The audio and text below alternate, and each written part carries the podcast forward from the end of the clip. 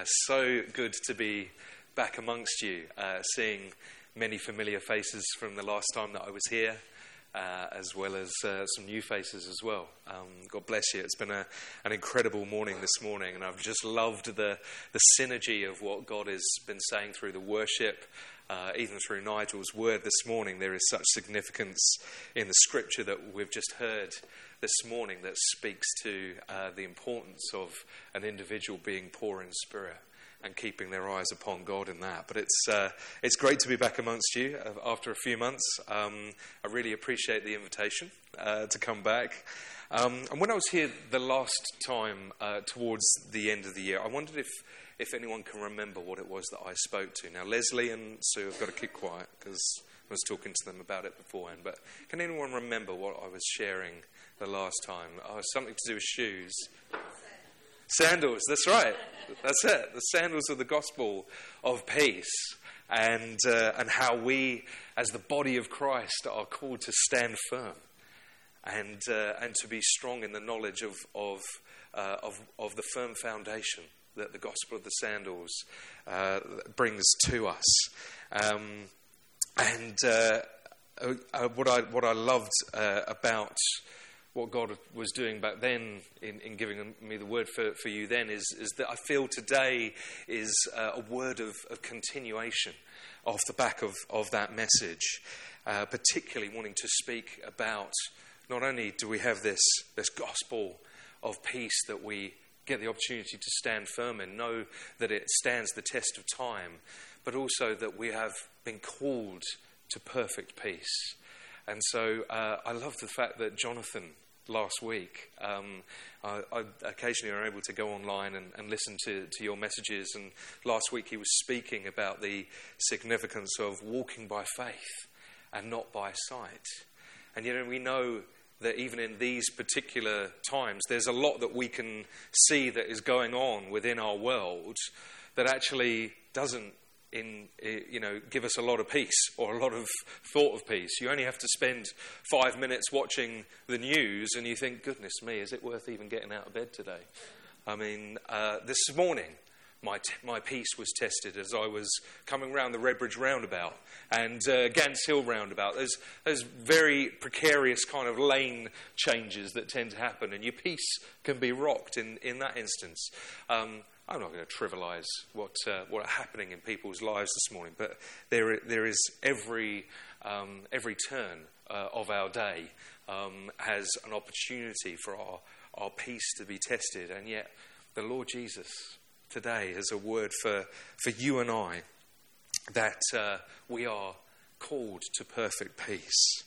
And uh, God calls us to perfect peace for our lives because, you know, we can we can be aware that even in, in, in, in this modern age, I, I, I, heard recently that the Mental Health Foundation uh, reported a study last year that on average 37.1% of women and, and 29.9% of men reported high levels of anxiety on the basis of the way in which the world is, is headed. And uh, I don't know if anybody's heard of the doomsday clock as well that got started back in 1947. In the space of just 10 years, guys, 2015, it was at about three minutes. Now it's at 90 seconds. We're 90 seconds away, apparently, from self annihilation um, because of the way in which we've uh, gone down a particular path of, of, of setting this world up. And, you know, it's cheery statistics, I know, but yet Jesus knowing very well what's going on, knowing very well what is about to happen in both our lives and what is ahead for this nation, for the countries of this incredible earth. He so knows what's ahead of us and, and what to come, is faithful to deliver peace to us by the power of his Holy Spirit. And this is how we know. And before I, I jump into the scripture, which um, Leslie read so brilliantly this morning, you did great with all those, all those names. I mean, honestly, that's why I handed you the responsibility rather than taking it myself. Um, I want to remind us as, um, as we go to the. Oh, sorry, have I gone to the wrong way? Apologies, Hippo. I pressed down and should have pressed up, should I? I want to just remind us of, um, uh, of what Jesus said to his disciples. So I should go up. Oh, am I, I'm pointing it in the wrong direction. I've done it again, haven't I? I'll let you, do you know what? I'll let you control it. Is that all right? Bless you. Um, remind us of what he said to his disciples in John 14, verse 26 to 7. That an advocate has been sent to both you and I from the Father, whom we can seek him and we can build relationship with him and will teach us and remind us of all the things that Christ has revealed of who we are and how he desires us to be in and throughout the trials of our life. He says, My peace I leave you, peace I give to you, for I, for I do not give as the world gives. And so do not let your hearts be troubled and do not be afraid. And what an encouraging word that is from straight from the mouth of the Saviour. And yet it's fascinating, isn't it, that the fruition of that word wasn't to come to the disciples until Pentecost, when they received the gift of the Holy Spirit. But praise God that we have that for ourselves now. We're living in that moment where the Holy Spirit is for us and can teach us and guide us through such trials, through such uh, difficult situations. And so to our scripture today, where I want to pull out just six key tools that will help us to daily walk out what this call to perfect peace that Christ offers us is available. Now, Jehoshaphat I think is an incredible character to, to unpack. He was by no means the, the perfect king, which in a sense I think makes him a perfect candidate for us to, to look at today. I'm not perfect.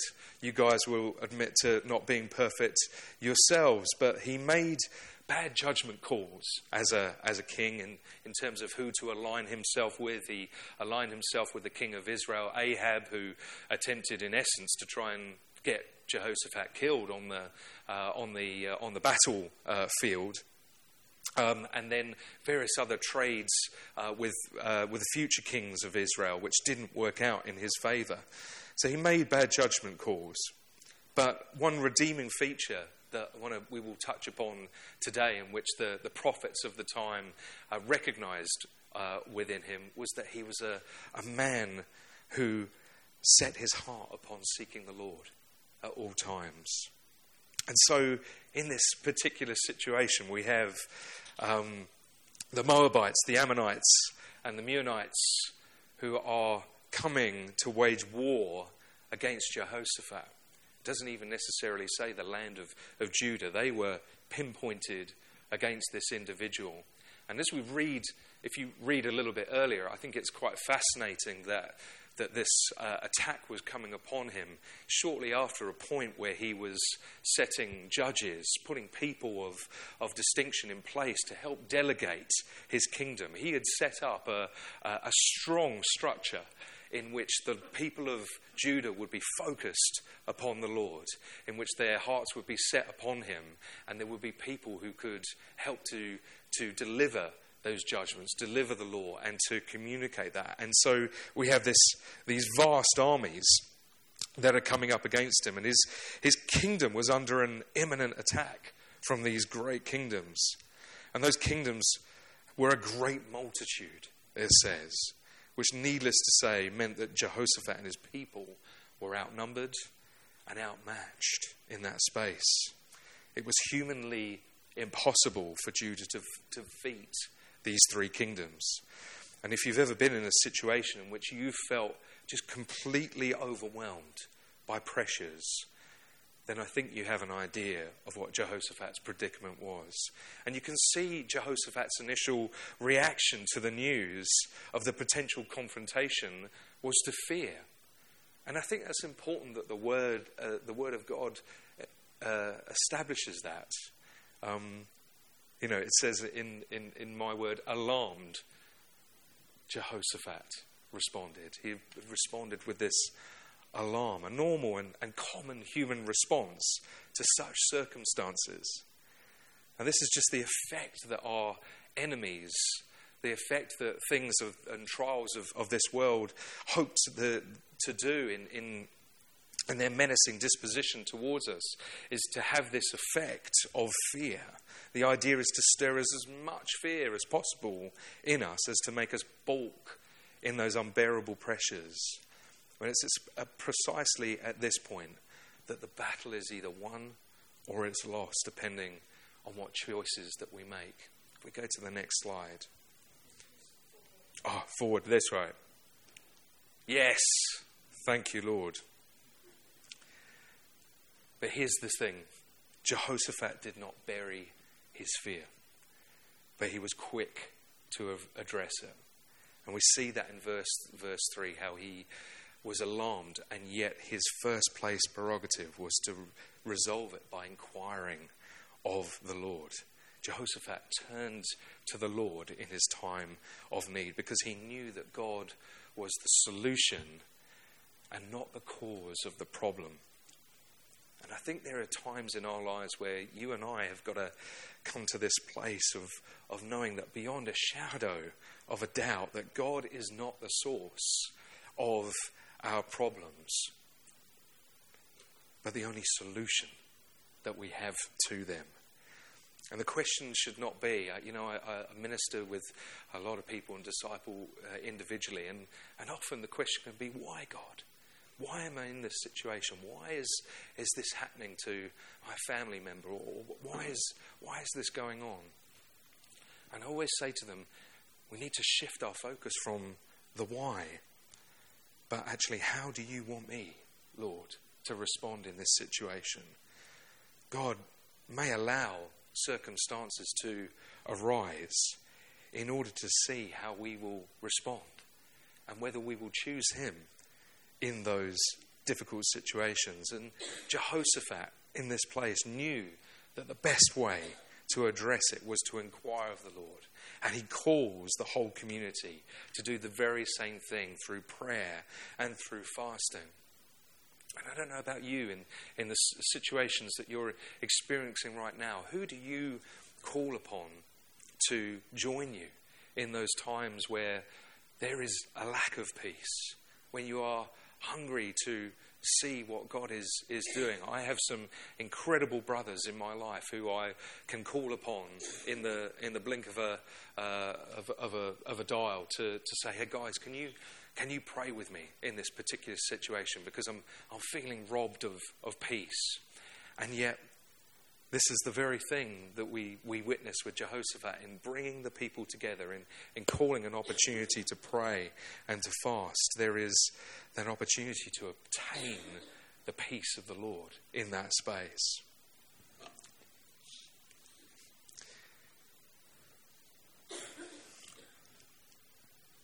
What I love to see is that as he calls the people together to pray, it's young and old is everybody. The kids are involved, the, the elders are involved, the, the full um, picture of Judah coming together in this particular space.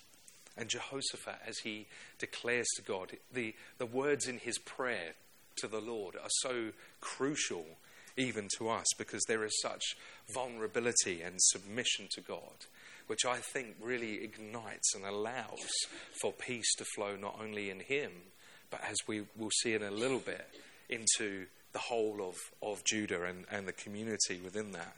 He declares who God is and the covenant that, that God holds between, between him and the people of, of Judah and the people of Israel.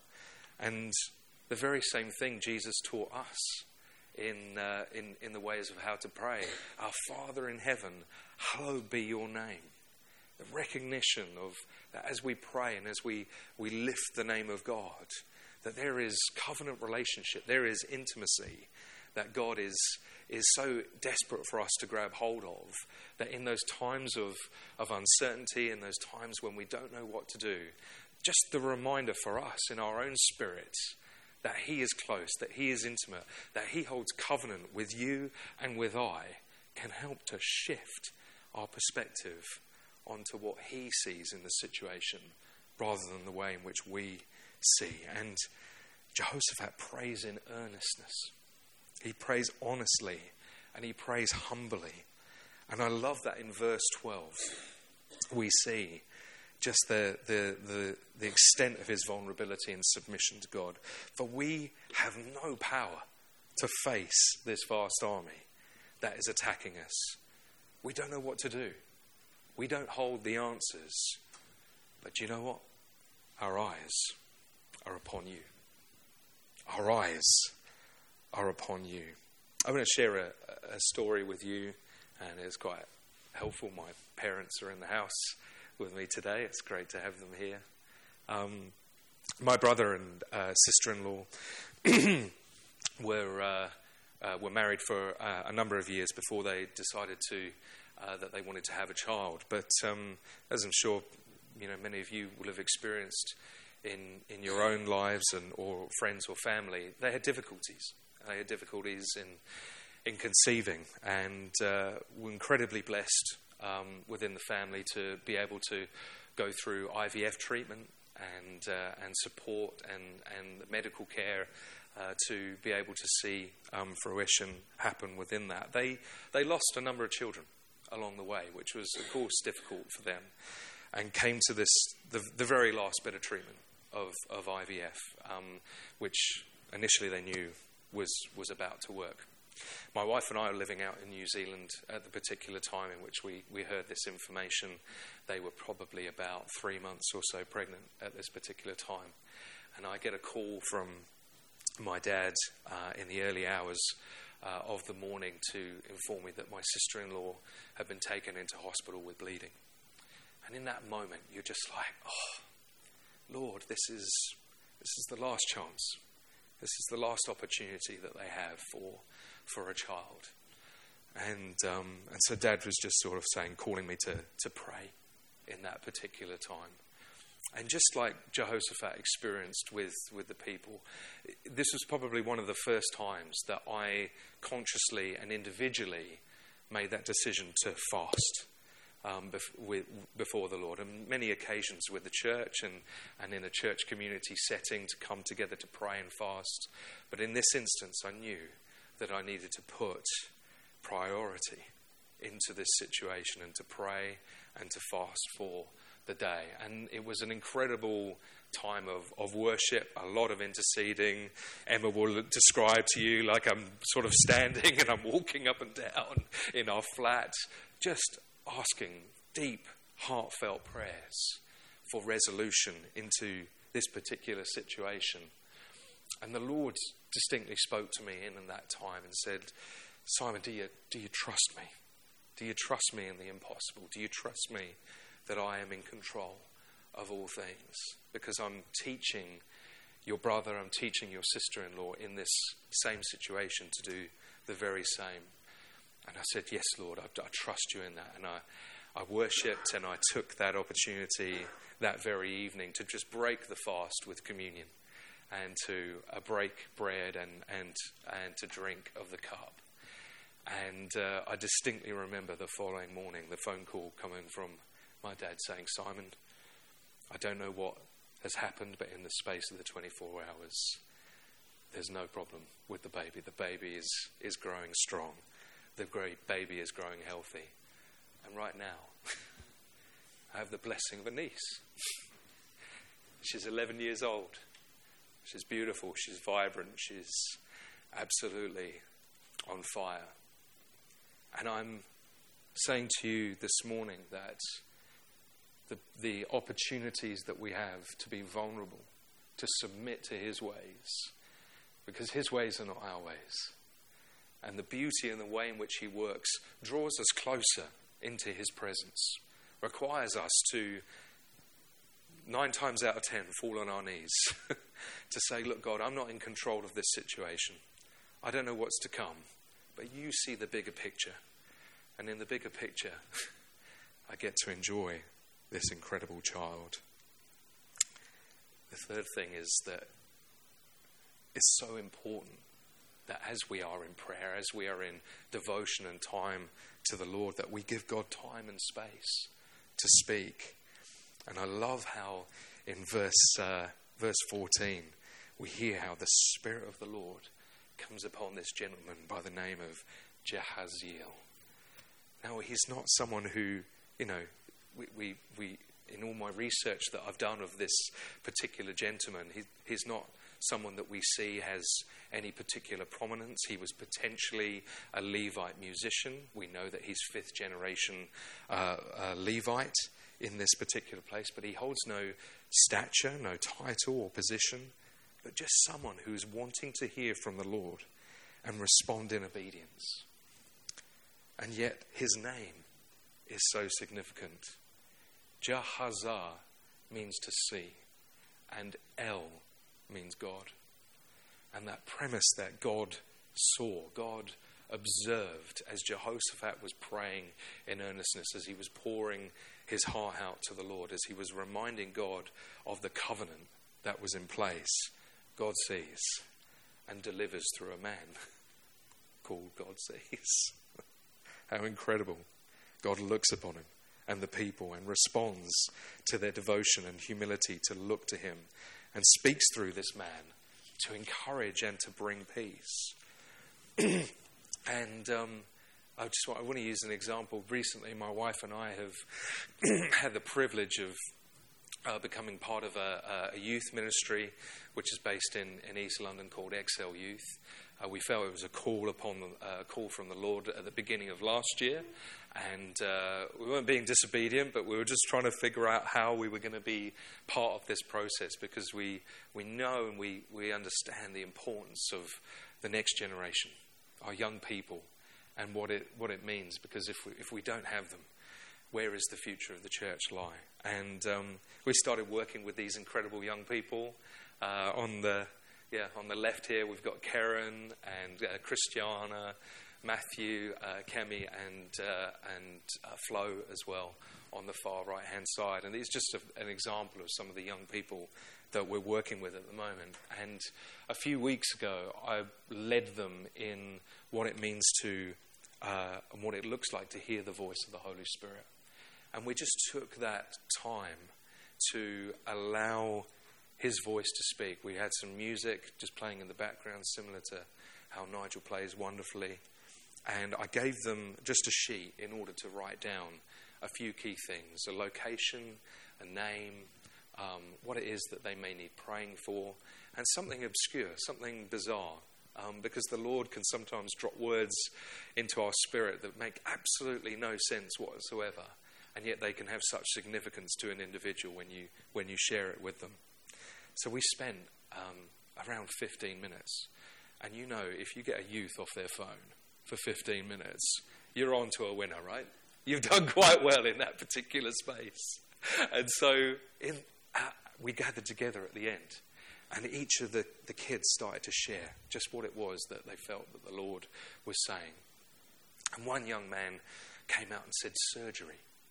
And another young gentleman came out and said, I see a, a picture of, you know, one of those um, uh, um, those suits that of, of, metal that we would usually wear underwater back in the old day with the massive helmets, the big circular helmets. And then uh, uh, another um, individual said, uh, restored to full strength. And as these words were starting to pour out, Kieran, on the left hand side, she's like eyes wide open. What on earth is going on here in this situation? And she starts grabbing the pieces of paper just to check what it is that they were saying was actually written down on a piece of paper.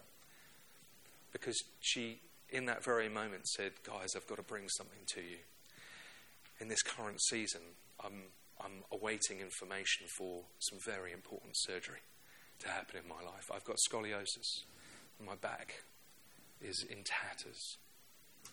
And there are moments where I feel so incredibly heavy to try and walk, to try and lift my legs.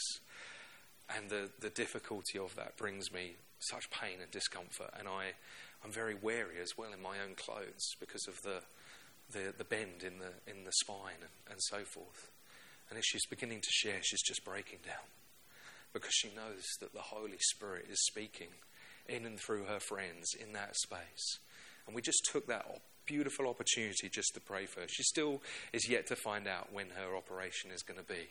But what an incredible opportunity that when we allow the voice of the Holy Spirit, when we allow God to speak, instead of rambling off all of our fears and all of our worries in that very instance, but actually laying it before Him and allowing Him to reveal what it is that He wants to say, that God would speak, God would minister.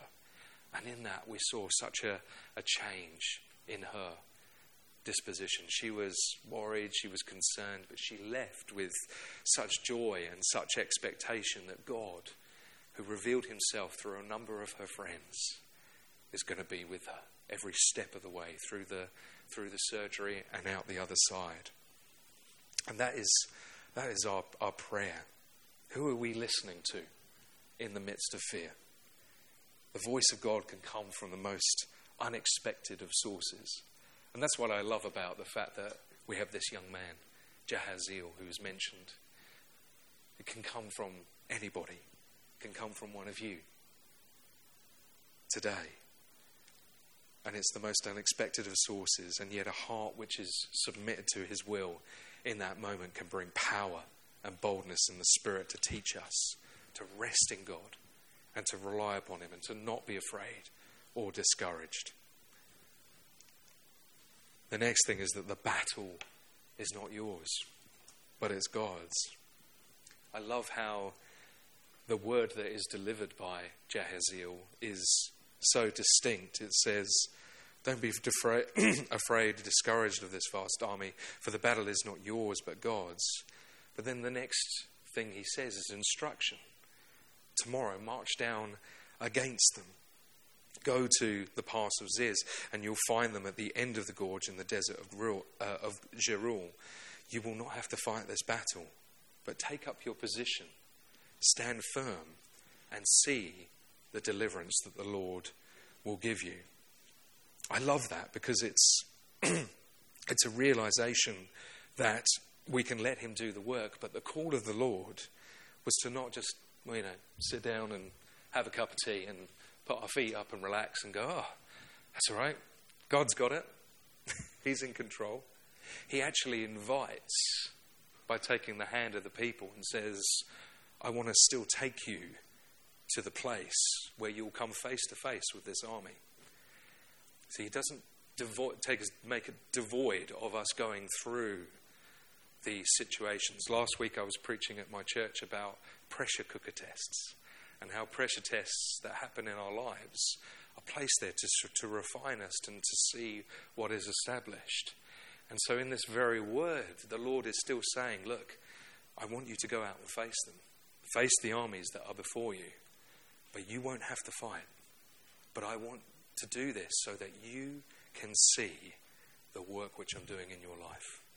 I want to, to show you the mightiness of my power. I want to reveal to you that I am faithful through every generation, that I'm faithful to your situations.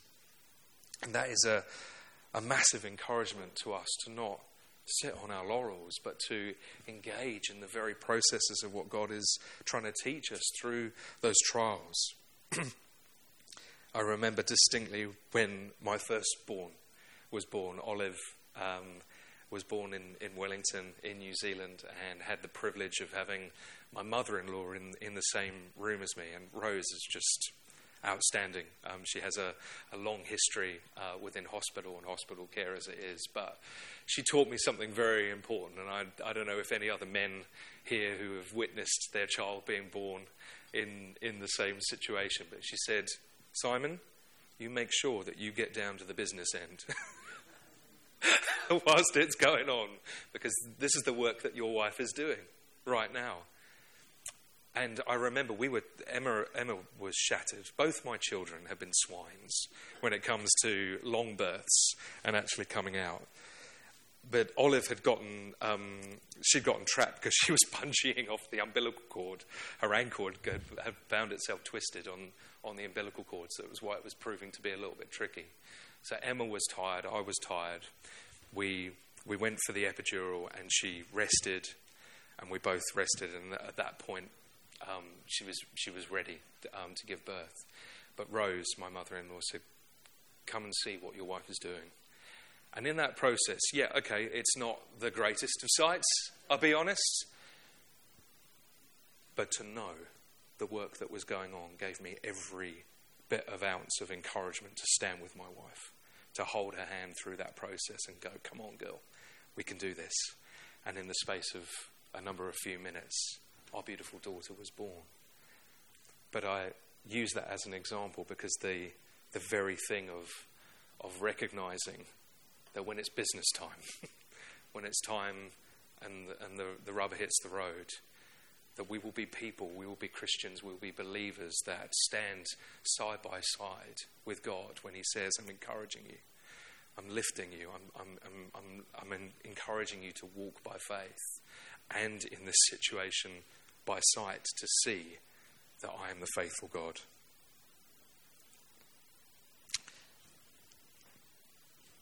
Fifthly, peace starts with praise and it ends with praise. I love how, as Jehoshaphat receives the word from the Lord through Jahaziel, he and the people bow down in worship to God. And some stand to praise with a loud voice. Jehoshaphat then appoints particular people to worship at the head of the army as they start to head out the following morning to meet against these three vast, uh, vast armies.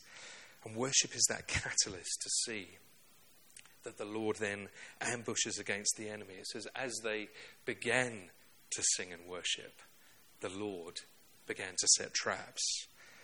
And then they then assemble in the valley of Berakah once the, they've uh, observed this incredible miracle in which God has caused the armies to fight amongst themselves. They assemble in the valley of Berakah, which means to praise, to thank God for his faithfulness and his provision, continuing all the way back to Jerusalem and into the temple of God.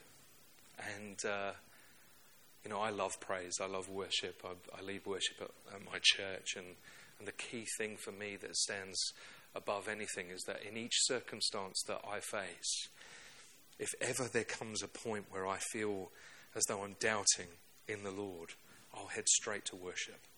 I'll head straight to praise. I could be ironing, I could be doing anything which is was mundane, but anything that tries to rob me of that peace, I'll head to worship. I'll head to praise. And I've had that recently in my own life, sort of various things financially that are, that are going on. And, and there's those times where I have to say, Look, Lord, Christ is my firm foundation, the rock on which I stand. When everything around is shaking, I've never been more glad because I put my faith in Jesus. He's never let me down faithful through every generation. So why would he fail now? He won't. And in that place of recognizing the promises and the faithfulness of God, we can come to know him better. I've got a, a great friend, John Bosher. This is uh, me taking a photo with our senior leader, Chris. John's just recently gone into hospital, we found out last week, because of a heart failure. And um, we're all slightly shocked by by the account, he's got to have st- uh, stents put in. He's just recently had a, a, pacemaker put into his arm. So he's in a moment of, of, of, discomfort. But I tell you, you can't rob him of that smile which is on his face. Uh, he's 80, 81. And um, we're, we're, in the, we're in, the um, uh, in, in his room with him. And, um, you know, just out of, out of nowhere, he just breaks out, and we have an anchor. you know the words. That keeps my soul steadfast and sure while the billows roll. Fastened to the rock which cannot move, grounded firm and deep in the Saviour's love. Nothing could stop him in that space of worshipping and praising God. And in fact, he's, he just finds any opportunity to evangelize to the nurses and the people that are on the ward. But that's his nature. That's despite trial, despite this, this situation where he, he was faint and, and he was just he was in a Bible um, um, Bible club and he just fell faint and his brother took care of him to take him to the hospital. And all these things are, are going on in his life. There's, we're praying over a lesion which they found just behind his ear at the moment. And yet his, his desire, his posture is to always remain in worship, always remain in praise of his incredible God. And uh, he'll, in fact, be coming home tomorrow uh, from the hospital, which we praise God for. And continue just to pray for him in, uh, in that. Um, it's just beautiful, incredible to, to see. And then, lastly, I love the fact that declared testimony establishes perfect peace. You know, when they heard, it's talking about the surrounding nations, when they heard how the Lord had fought against the enemies of Judah, the fear of the Lord came on all of them. Jehoshaphat and the kingdom were at peace, for God had given his rest on all sides. And I think, church, today, you know, we need to get into the habit of testifying to the incredible peace that God offers. Because not only does it declare the, the nature of who God is, but it reminds us that we live in relationship with a God who desires us to be at perfect peace despite the storms. And what would happen here in Hornchurch if each of us individually in our own circles, amongst our friends, our workplaces, our children, our peers, were testifying to the peace that God is giving us despite everything that we see on BBC News, despite everything that we read, despite even our own circumstances. Once again, it's okay to be alarmed because the Lord says so in and through His Word. Jehoshaphat was alarmed, but our heart's desire is that we wouldn't be crippled by fear, but that we would allow ourselves to inquire of the Lord to seek Him first. What is it that you are wanting to do in my heart? What is it that you're wanting to do in my situation to show that you are bigger than anything that comes against me? Wonder if you'd stand with me. Let's just close our eyes. I just want to read that scripture again over us from John 14. And just take this, uh, this moment, this this opportunity to maybe just think of areas in which fear and trepidation is is causing you to uh, to stumble in your relationship with God. What I love about when we give Him time and when we give Him space is that He is faithful to to deal with that. And in this space, just imagining that we are like one of those disciples that are sitting with Christ and hearing these words. I pray that revelation of, of what it is that Christ was saying to them would hit us now as opposed to having to wait to go through the trials and, and tribulations and the fear and coming out the other side to recognize that the Spirit is with us. So, just with every eye closed and head bowed. Lord, we give you space to minister into our circumstances and our situations. We praise you that you're a faithful God, a God of covenant, a God of relationship, God of intimacy. You won't leave us where we are, Lord, but you call us to perfect peace.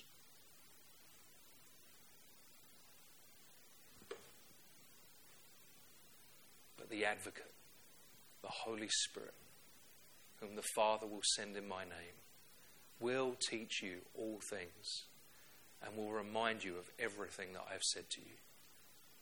Peace I leave with you, my peace I give you. I do not give to you as the world gives. So do not let your hearts be troubled and do not be afraid. Thank you, Jesus, that you did not leave us alone when you ascended to heaven. But the gift of your Father, the Holy Spirit, is here with us now. And I thank you for each and every individual. I thank you for this body of believers that you have called them to stand firm upon the foundation of your gospel that says we can be a people of peace in times of trouble.